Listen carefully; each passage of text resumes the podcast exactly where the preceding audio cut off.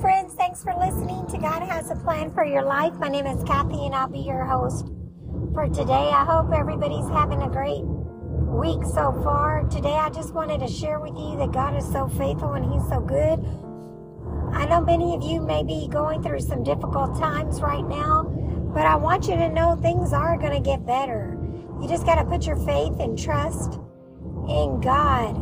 I have been reminded so many times of God's goodness and faithfulness in our lives, of um, how far we've come from studying God's Word and really getting into a deep relationship with Jesus Christ. A lot of people see Christianity as a religion, but it's not a religion, it's a personal relationship with Jesus Christ. He's the Alpha and Omega the beginning and the end, and He's the Lord of Lords and King of Kings. And you can't go wrong when you accept Jesus Christ into your heart. So I just want to share with you this encouraging word that God's been putting on my heart today for you. I hope it blesses you. A lot of times uh, you may go through difficulties and you're wondering why you're going through these trials and tribulations. But God has a perfect plan for your life.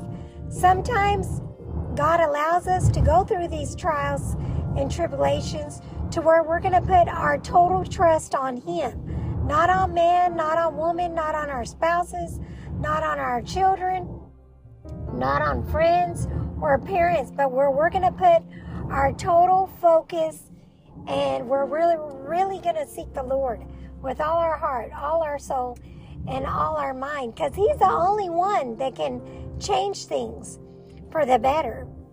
You know, so many times people put their trust and so much faith in man, and then that person lets you down, and then you get disappointed or you get frustrated, or perhaps you may get angry because you feel like things didn't go your way. But when you put your trust in God, and if something doesn't pan out the way that you expected, just know that God works all things together for good for those that are called according to him by his purpose. So, in other words, what the devil meant for harm, God's going to turn it around for your good. And God will use that harm, will use that trial, that tribulation that was meant for your harm, and He's going to turn that situation around. He's going to do a 360 in your life, and He's going to turn that tragedy, that difficulty into a blessing. And that's what we got to look forward to, what we got to praise the Lord to, because He knows all things. He sees all things, knows all things. He's omni- omnipresent. He could be everywhere at once. The devil is not omnipresent. He can't be everywhere at once. So that's why he has demons, and his friends are demons, and he uses those demons to control people, control their mind, control their thoughts, their actions uh, their whereabouts. But thank goodness that we have a God, uh, God Almighty, who is above and beyond anything that we could ever imagine. He's all powerful. He's more powerful than the devil.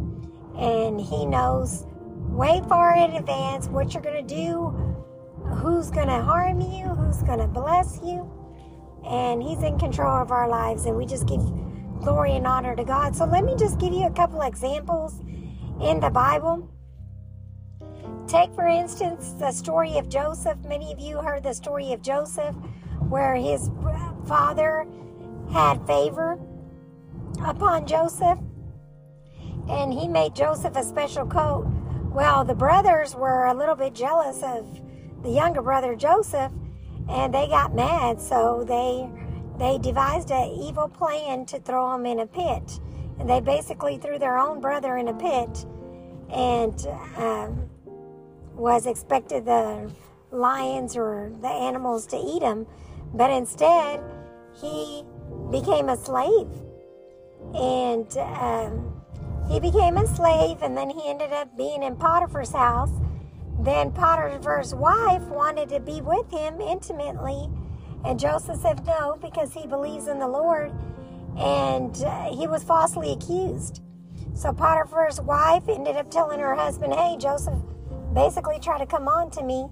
And Potiphar got upset and he threw Joseph in prison. But while Joseph was in prison, he didn't give up. He didn't get up on God's destiny. He didn't give up on God's calling. Instead, God actually gave him dreams. And because of those dreams, Joseph was able to interpret the dreams for the king of the land. Can you imagine that? He interpreted the dreams for the king of the land. And because of that, he became second in command. So the king basically gave Joseph a signet ring signifying, like, when I'm not around, you're basically in charge of everybody in the land. And because of that, he was able to be blessed beyond riches and he was able to bless his family.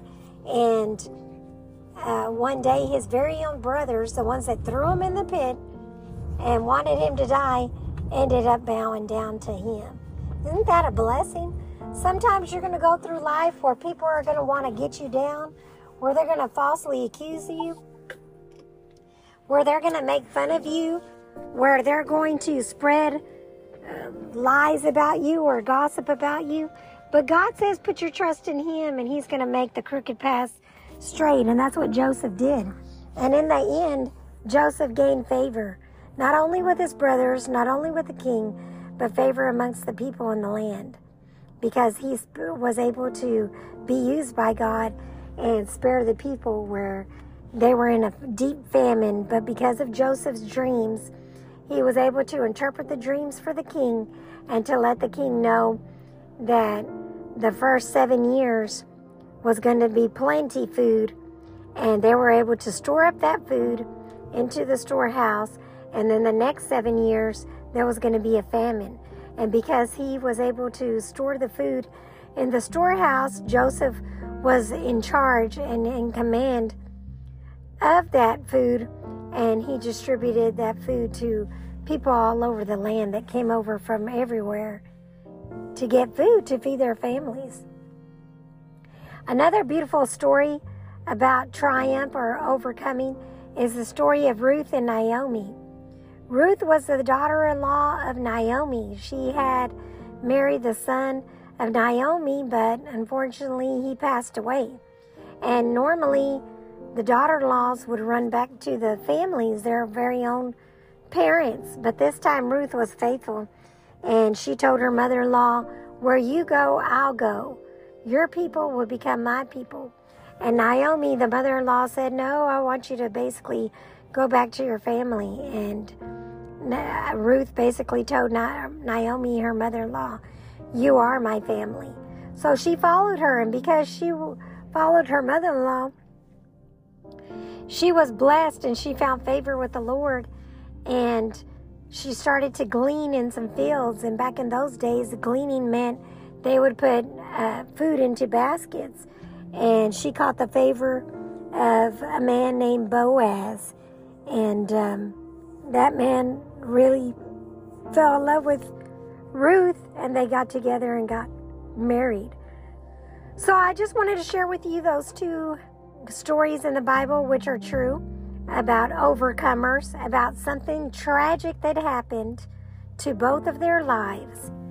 Tragedy happened in Joseph's lives because his very own brothers were jealous of him. They threw him in the pit.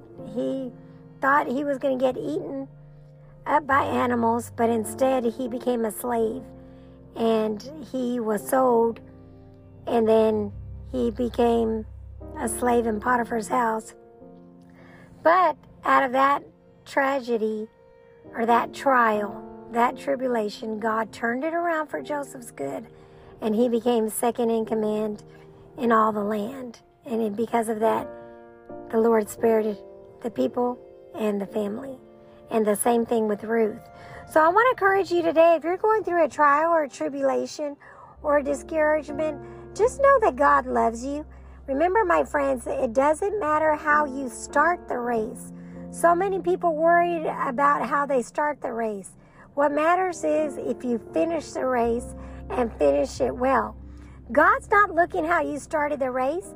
He's looking if you're going to finish the race. And by finishing the race, He wants to know that you're going to be faithful to Him. And I'm not talking about any God, I'm talking about our Lord of Lords and Kings of Kings, Jesus Christ, the Alpha and Omega, the beginning and the end. He knows all things, sees all things, hears all things. He knows all conversations that go on behind your back. And God wants you to have godly friends, good friends that are going to be defending you even when you're not in the room. Did you hear what I said? God wants you to have those type of friends that will defend you when you are not in the room. By that I mean if you have a group of friends and you don't go to a certain event and other people start gossiping or spreading false rumors about you, you want the kind of friends that are going to stick up for you and say, no, so and so is a good person. They have good character. They have good godly values. I don't believe that. I'm not going to listen to that gossip. I'm going to trust in the Lord and I'm going to defend my friend. The Bible says that when one friend falls, the other one's there to lift him up. Did you know, my friends, that God calls us friends? He does. He calls us sons and daughters of the Most High God because we are His chosen. We are His children. And God never lets His children beg or uh, for food, basically. And we need to put our trust in the Lord and God's trust in us that while we're here on earth, our sole purpose is to worship our Lord Jesus Christ and to lead others to Jesus Christ and get them saved. That's our sole purpose here on earth. Yes, it's our it's uh, wonderful to get married, have kids, go to college, get a good career. But when you die, God's not going to ask you, What did you do with your career? How much money did you make? What title did you have? God's not going to ask you that. God's going to ask you, What did you do for my people? What did you do for the poor people? What did you do for the people that were in prison? Did you pray for them? Did you feed them? Did you give the homeless uh, food? Did you give them water to drink? Did you clothe them? The Bible says, if you've done those to the people, you've done that to the least of me. So basically, every time you feed a homeless person, every time you give them a drink of water or give them money or give them a blanket, shoes, socks, whatever it may be, it's like if you're doing it for the Lord. The Bible also says, be careful who you entertain because sometimes people have entertained angels unaware. Sometimes there's angels here on earth and you may be talking to a person thinking they're a regular person, and they could be an angel in disguise, and you don't know that. And wouldn't it be a blessing that when you take your last breath and you die and you're standing before the Lord and He's showing you a glimpse of your future and He's showing you a picture of all the people that you fed, all the homeless people that you gave food to, all the poor people that you helped out, all the lonely people, the people that were in prison that you went to go visit? God doesn't want us to judge other people, my friends, because all have fallen short of the glory of God. None of us are perfect. We're not going to be perfect until we enter into kingdom's gates and God says, Well done, that good and faithful servant. That's when we're going to be total perfect. We come as who we are, what we are, and we place our trials, our tribulations, our burdens, our worries, our errors, our flaws at the feet of Jesus Christ and He perfects us and He washes us whole when He got on the cross and the nails went through His hands and through His feet and those crown of thorns on His head and He bled and shed His blood for you and me. Eternal salvation is a free gift. God is not going to force Himself upon you. The Holy Spirit is a gentleman. God will send people in your path to plant the seed. And by planting the seed means they're going to talk to you about Jesus Christ. And it's up to you to accept Jesus Christ or you're going to reject him. There's only two places you can go when you die either hell or heaven. There's no in between. There's not a purgatory like the Catholics think. There's not a purgatory, my friends. That is false doctrine. Buddha can't save you. Krishna can't save you. The devil can't save you. The demon can't save you. The one who can save you is our Lord and Savior Jesus Christ. He's the only one. He sent his son to die on the cross for your sins, my sins, so that we could have eternal salvation. And today is your day. If you're listening to God has a plan for your life, once again, my name is Cathy. Thank you for listening. Today is your day to accept Jesus Christ into your heart. That way, if you were ever to die in a tragic car accident, You can never tell God, I never knew about Jesus Christ. Nobody told me about Jesus Christ. I'm telling you today, Jesus Christ loves you with an agape love, with an everlasting love, with an unconditional love. He doesn't send anyone to hell. We send ourselves to hell when we reject Him and when we mock Him. Now's the day. Today's the day. Tomorrow is not promised. The Bible says tomorrow's not promised. Today's your day to accept Jesus Christ into your heart. And if you haven't done so already, I want you to repeat after me Lord, I'm a sinner, and I repent of my sins today. I open wide the door of my heart, and I ask you to come into my life.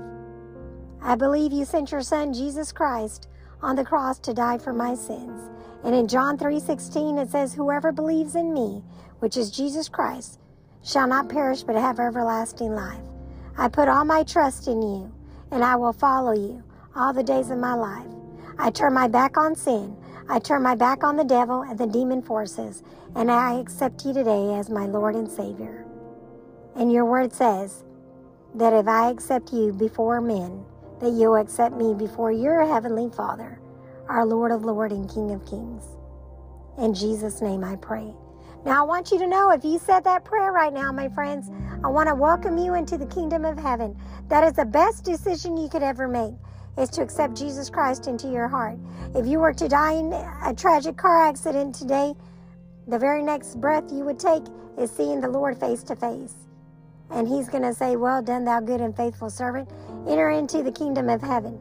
But if you uh, mock God and rejected God, you're going to hear the words, Depart from me, you wicked sinner, I never knew you. And He's going to throw you in the lake of fire. Total separation from God, total darkness. There's no air in heaven. There's no light in heaven. There's no peace in heaven. It's just torment, gnashing of the teeth, and the demons constantly tormenting you for all eternity. There's no escape in hell. There's no escape in hell. Heaven is a beautiful place where God lives and God reigns. Hell is a place where the devil lives and the demons live. God is the Prince of Peace. There's peace in heaven. There's light in heaven because God is light. He makes a lamp unto our feet and a light unto our path. God loves you so much. Hell is an evil place, but it's real, my friends. And one day, when you die, you're going to go to one of those two places. But if you accepted Jesus Christ into your heart today, you'll go to heaven. The next step that you need to do after you accept Jesus Christ into your heart, get into a good Bible believing church that's Holy Ghost Spirit filled. If you don't know what the Holy Ghost is, read Acts chapter 2. It'll talk about the Holy Ghost, who He is, what He is, and what He can do for us. The next thing after going to the church is get baptized in your local church. Tell the pastor you want to get baptized. Tell him you want to get um, plugged into that church. After that, pray. Have the pastor pray over you to receive the baptism of the Holy Spirit. And then continue to walk in love, continue to walk in forgiveness and God's goodness, and repent of your sins and tell others about Jesus Christ. God loves you so much. And today is your day that your life could change forever for the better. Thank you again for listening to God Has a Plan for Your Life. Once again, my name is Cathy. Share the podcast with others, my friends. There are so many people that could be in hell right now that wish that they had one more opportunity to come back to earth, but they can't. It's too late for them. What you decide here on earth determines where you're going to spend eternity in the afterlife. And there's only one or two places heaven or hell, and that's it. There's no purgatory. You can't pray the rosary, and your soul will go from purgatory to heaven. That's not how it works. God is not like that. God is a God that should not be mocked. He will not be mocked. What you sow, what you reap on earth, is going to be what you inherit in the afterlife. You sow madness, you sow chaos, you sow anger, that's what you're going to reap. God wants you to be Christ like. We're never going to be in total perfection until we're standing before our Lord and Savior Jesus Christ. But the good news is is that we have the ability to ask God to forgive us of our sins, repent of our sins, and ask Him so that we can be more like Him. We have to decrease so that God, our Lord, can increase. Thank you again for listening to God Has a Plan. Be blessed, my friends. I love y'all. I'm praying for y'all. Get rooted in the Word and let the Rhema Word of God be placed in your heart. God reigns forever and ever. He's the same yesterday, today, and forever. God loves you. Be blessed. Bye bye.